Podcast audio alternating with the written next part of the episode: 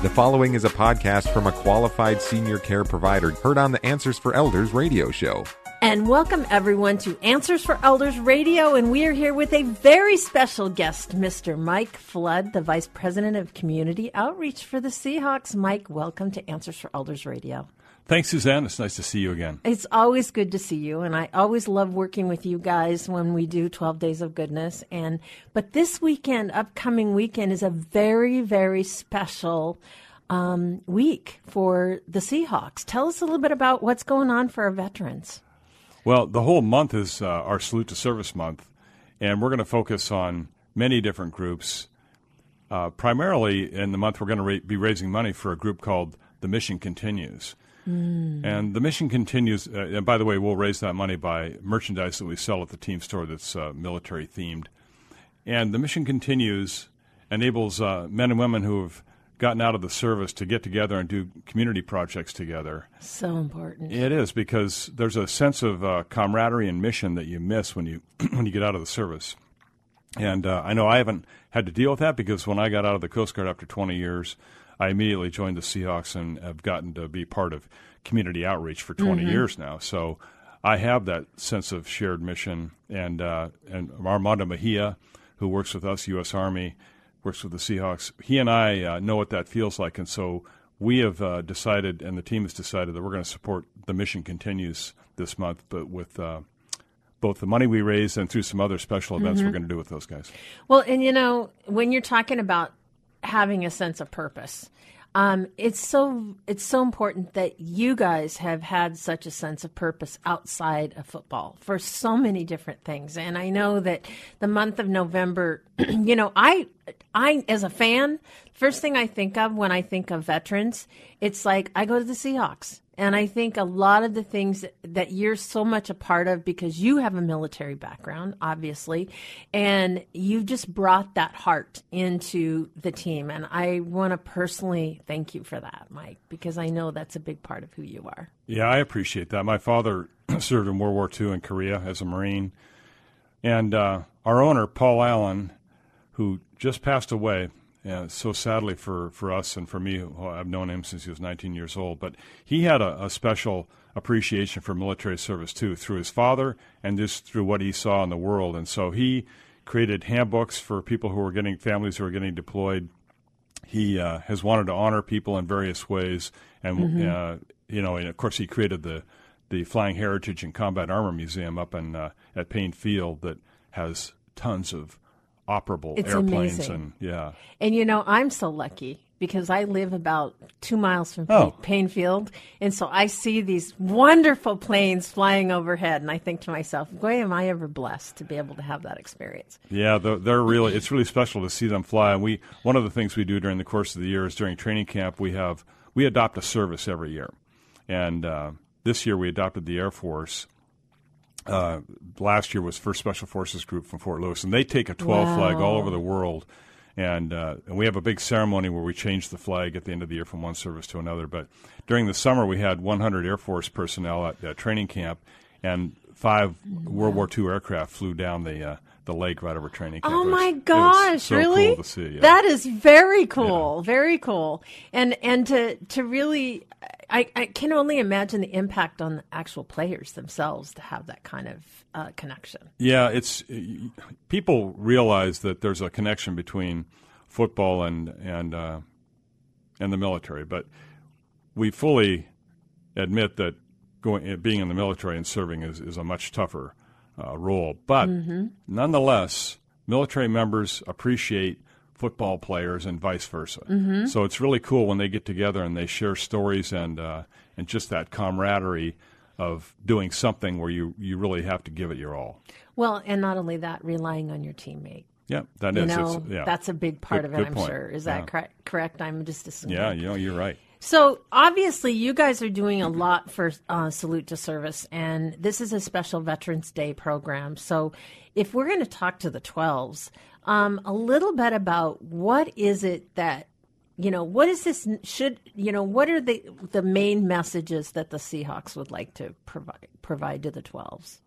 We we consider our, our job and our opportunity to salute people who who are serving now and who have served uh, long ago. For example, this year at, at halftime, we're going to salute a half a dozen men who fought with General MacArthur uh, in the Philippines, Philippine Americans who Oh, uh, wow. who received the Congressional Gold Medal for their service, both during the combat and what they had to endure uh, during things like the Bataan Death March. So we've got those Wow. guys coming. They'll be they'll be on uh, with us during the game, and at halftime, the fans will get a chance to salute them. Oh my gosh, that's And we've got a. World War II veteran who will be uh, a B 17 uh, veteran who is going to is going to raise the 12th night flag. I'm not going to give you his name yet, but and we've got during team run out, we've got a, a military member who will lead the team out of the tunnel with the U.S. flag.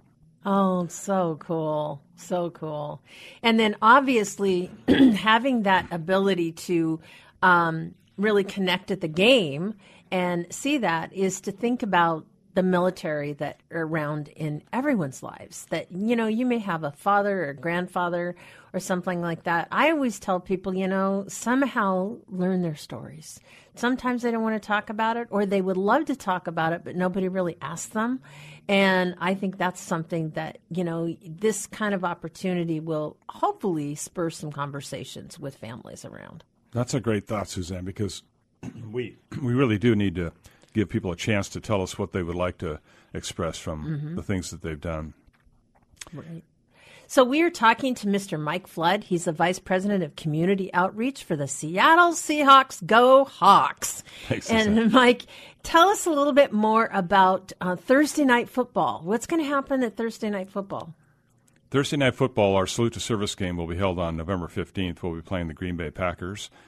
And uh, that's the game where we really highlight, throughout the year, every game, we uh, highlight military personnel. Mm-hmm. But in this game, we, we go a little bit above and beyond that, and we'll have 150 service members who will unfurl a giant U.S. flag. Oh wow! We've got a, a great uh, Air Force uh, staff sergeant who's going to sing the national anthem. Uh, one of the things that's going to happen before the game is that we've got players who pick the service that they want to honor, and we'll have military members from all five branches out there or in the locker room with them here in the next week or so, Mm-hmm. Putting decals on the on helmets, and the player and the and the service member will do that together and it gives the uh, the players a chance to talk to the military members and vice versa, right in the heart of the Seahawks locker room. I love that. I love that. And it, again, it brings that connection together that we were talking about earlier. it does. Yeah. So tell us a little bit about more what the Seahawks are up to this year. Well, uh, throughout the year, we do things where, like I said, we honor one service throughout the year, and we, we put special emphasis on them. But uh, in more private ways, we try and salute, recognize, and embrace Gold Star families and the family members of, of those. And this this includes not just the organization itself, the franchise, but the the players. The players are into this, and they want to make a special effort to uh, to know that they care about these folks. So throughout the year, we might have people come to practice or just come on a tour of, of our headquarters.